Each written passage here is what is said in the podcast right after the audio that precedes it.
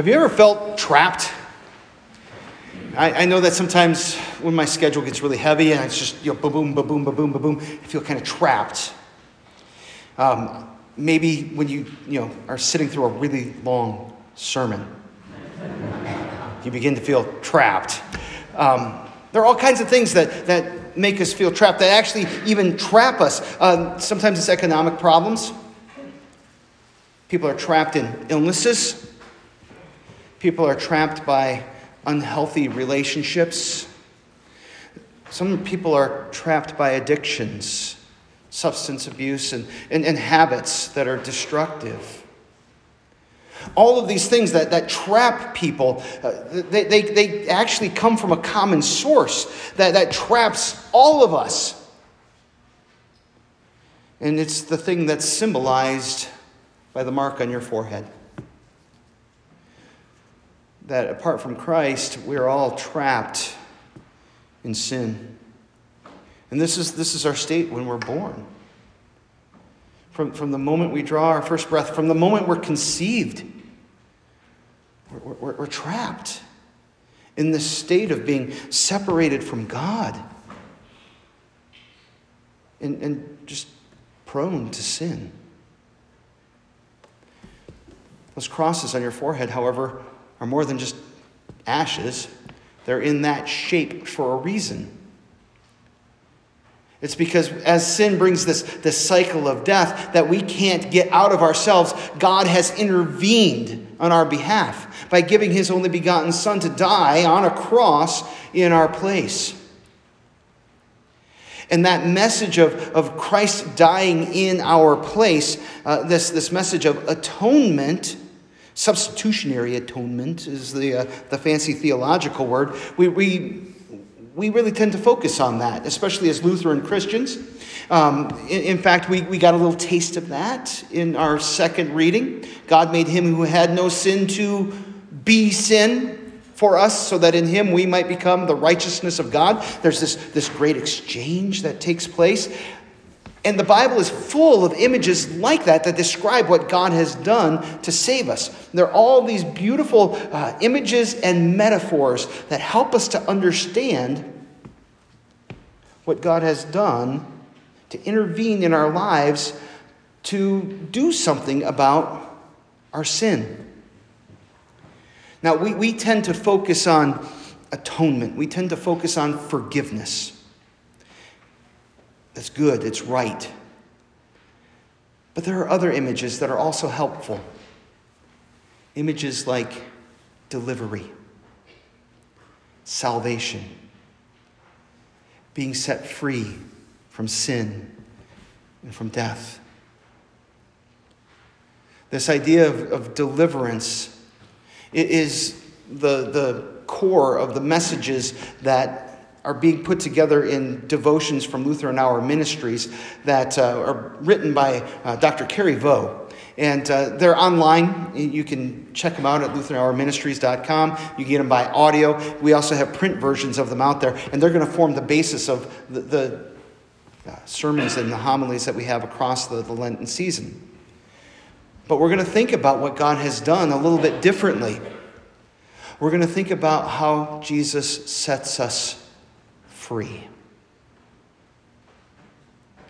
And what does it mean to be free in Jesus? And a lot of this draws its imagery from the book of Exodus. Exodus is the second book of the Bible. It is the account of when Israel was trapped in slavery in Egypt. It's the account of how God intervened on their behalf to free them from that slavery, to deliver them from the bondage that they were in. It's the story of salvation from slavery, to live as free people in God's blessings and in a covenant with Him. The account of the Exodus is, is kind of like a prophecy in, in, in action. You know, and I'm not saying these things didn't happen. They happened, and God used them in such a way to point forward to Jesus. It's a foretelling or a foreshadowing of what God does for us. So Jesus comes and he preaches everyone who sins is a slave to sin. And we have this, this bondage, this slavery that, that all of us live in, right? Everybody has one of these on their forehead, right? Symbolizing that you believe that you have sin in your life. Everyone who sins is a slave to sin. But later, Jesus says, But if the Son sets you free, you will be free indeed. Jesus sets us free. In the book of Exodus, it says that with a mighty hand and an outstretched arm, God saved his people from slavery. Jesus, with nail pierced hands and outstretched arms, saves you from slavery to sin and its consequences. He sets you free free from fear, free from selfishness, free from sin, free from all of sin's traps that, that come upon us. I, I was, I was reading um, a, an old document today uh, by C.F.W. Walther, the first president of the Lutheran Church Missouri Synod, and it says, The gospel removes the desire to sin. Wow. And it does. It does. People of God. When we experience God's salvation, it removes this desire to sin. But we still have this brokenness lingering inside of us. Because the gospel is the power of God for salvation. But we get this idea that, that boy, maybe there was something better back in Egypt. And we return to the slavery. And we still sin, don't we?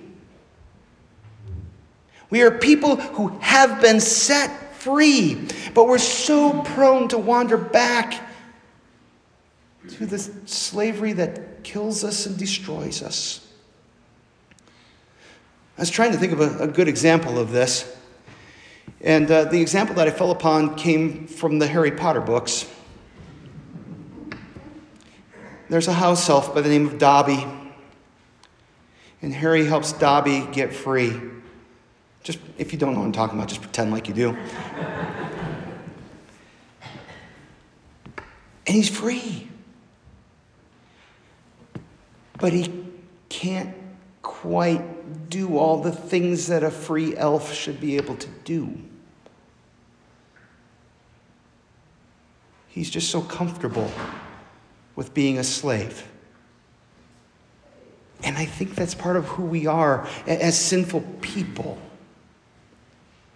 That we have this amazing, beautiful freedom in the gospel of Christ. But we keep wanting to go back to the slavery of sin.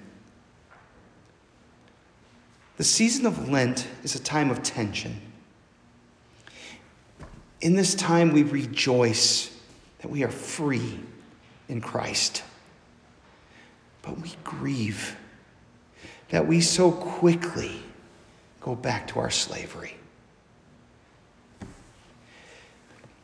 We grieve that we can't get loose.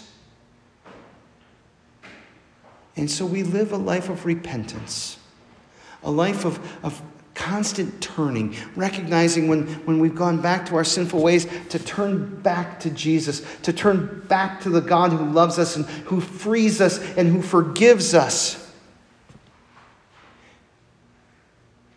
And part of this freedom is that we do get to return, that we get to repent. I know that so often we've heard that word, you know, as a, it's just a command repent. You better do it. It's an invitation that God gives us free, that we can come back to Him, to live differently, to live as people who are loved by God, delivered and freed by Him, so that we can freely love our neighbors and live in love and peace because Jesus has set us free. Amen.